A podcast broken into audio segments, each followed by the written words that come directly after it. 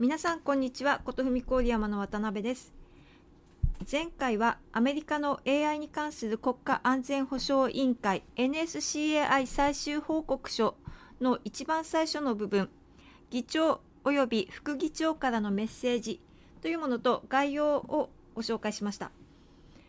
今回はその次の部分です。事務局長からの手紙こちらも機械語訳になりますが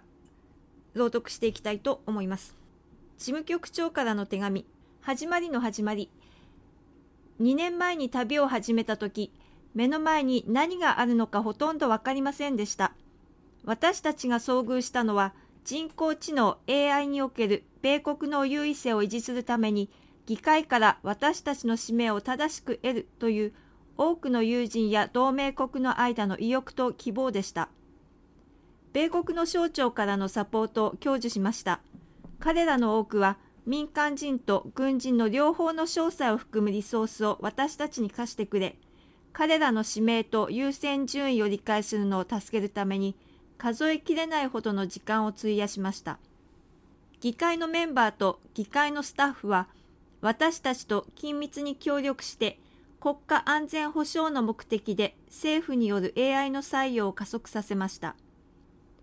委員会の活動の過程で私たちは民間部門、学会、市民社会、そして政府全体からの何百人もの代表者と関わりました。機密扱いと身分類の無数のブリーフィングを受けました。私たちは AI について考え、AI と連携し、私たちのために時間を割いてくれる AI を開発する人に会いました。AI は非常に強力なテクノロジーであるという確信、AI イノベーションへの投資への緊急性の認識、民主主義の原則に基づいた AI の開発と使用の責任というほぼすべてのパートナーの間でコンセンサスが得られました。人工知能に関する国家安全保障委員会。また新旧の同盟国とも話し合いました。ニューデリーからテルアビブロンドンに至るまで AI に関する協力を深めるために米国と協力する意欲と願望がありました私たちと一緒にボランティアをし私たちと一緒にインターンし専門知識を提供し委員会の友人であった多くの個人に感謝します。私は委員会の献身的な常勤スタッフに特に感謝しています。彼らは多くの場合、この重要な任務に参加するために重要な仕事から離れました。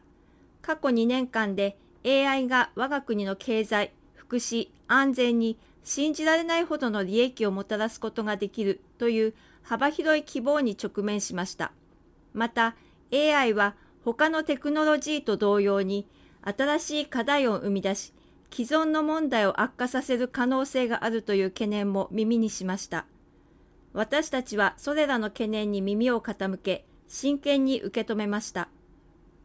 私たちは最終的にアメリカが私たちの価値観に基づいて AI を受け入れて投資すれば、それが私たちの国を変革し、米国とその同盟国がすべての人類の利益のために世界を形成し続けることを保証するという認識に達しました。ありがとうございました。事務局長。引き続いて、エグゼクティブサマリー実施要領の部分を朗読します。エグゼクティブサマリー実施要領。人工知能 AI が国家安全保障に与える影響を捉えた快適な歴史的参考資料はありません。AI はバッドウィングステルス爆撃機のような単一の技術革新ではありません。AI の覇権をめぐる競争は月への宇宙開発競争とは異なります。AI は電気のような汎用技術にさえ匹敵しません。しかし、トーマス・エジソンが電気について言ったことは AI の未来をカプセル化しています。それは分野の分野です。それは世界の生活を再編成する秘密を保持しています。エジソンの驚くべき評価は謙虚さから来ました。彼が発見したのは、現れる可能性と比較してごくわずかでした。人工知能に関する国家安全保障委員会 NSCAI は AI とその将来のアプリケーションについてまだ発見されていないことがどれだけ残っているかを謙虚に認めています。それにもかかわらず私たちは今日の AI について十分に知っているので2つの信念から始めることができます。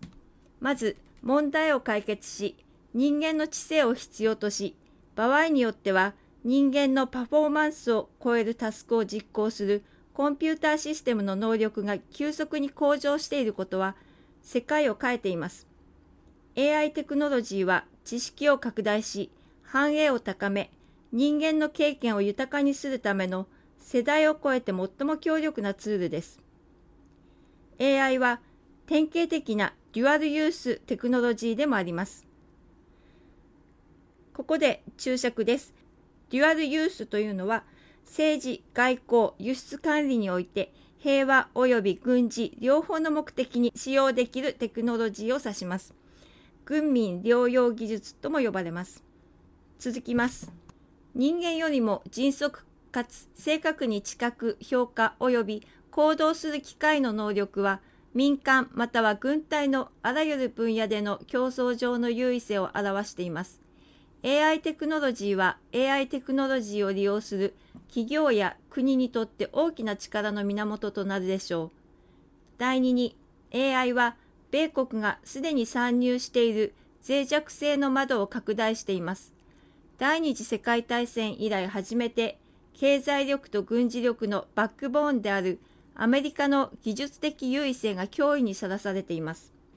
中国は現在の傾向が変わらなければ今後10年間で AI の世界的リーダーとして米国を凌駕する力、才能、野心を持っています。同時に AI はロシアや中国などが私たちの社会に侵入しデータを盗み民主主義に干渉するために使用しているサイバー攻撃や偽情報キャンペーンによってもたらされる脅威を深めています。これまでの AI 対応攻撃の限定的な使用は氷山の一角を表しています。一方、流行り伝染病の世界的広がりと気候変動に代表される世界的な危機は国家安全保障の概念を拡大し革新的な AI 対応ソリューションを見つける必要性を浮き彫りにしています。次に NSCAI 最終報告書キャッチコピーのようなものが大きく載っています。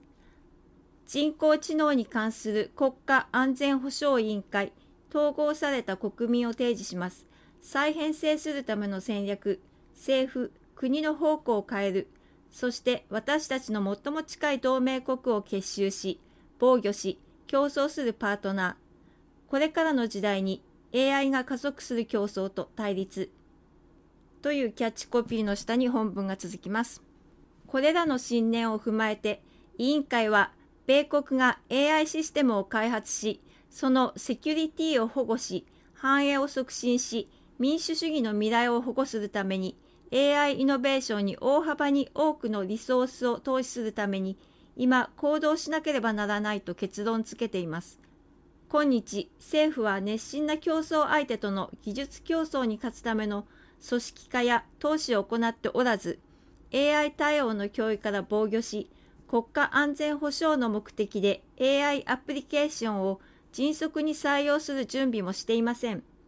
これは連邦政府の研究予算を段階的に切り替えたり、シリコンバレーの技術者のために国防総省にいくつかの新しい役職を追加したりする時期ではありません。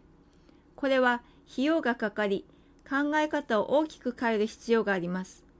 アメリカは AI 時代を勝ち取るために、ホワイトハウスのリーダーシップ、閣僚の行動、超党派の議会の支援を必要としています。NSCAI ファイナルレポートは、政府を再編成し、国の方向を変え AI が加速する競争と紛争の次の時代を守り競争するために最も近い同盟国とパートナーを結集するための統合された国家戦略を提示します。これは2つのアプローチです。パート1 AI 時代にアメリカを守るでは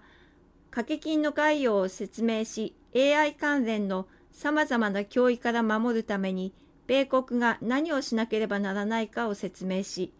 米国政府が責任を持って AI テクノロジーを使用してアメリカ人を保護する方法を推奨します。そして私たちの利益パート2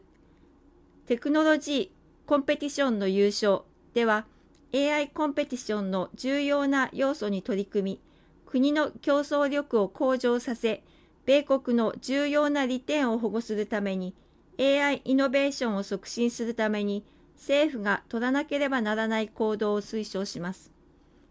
推奨事項は、一緒に実行する必要のある連動及び相互強化アクションとして設計されています。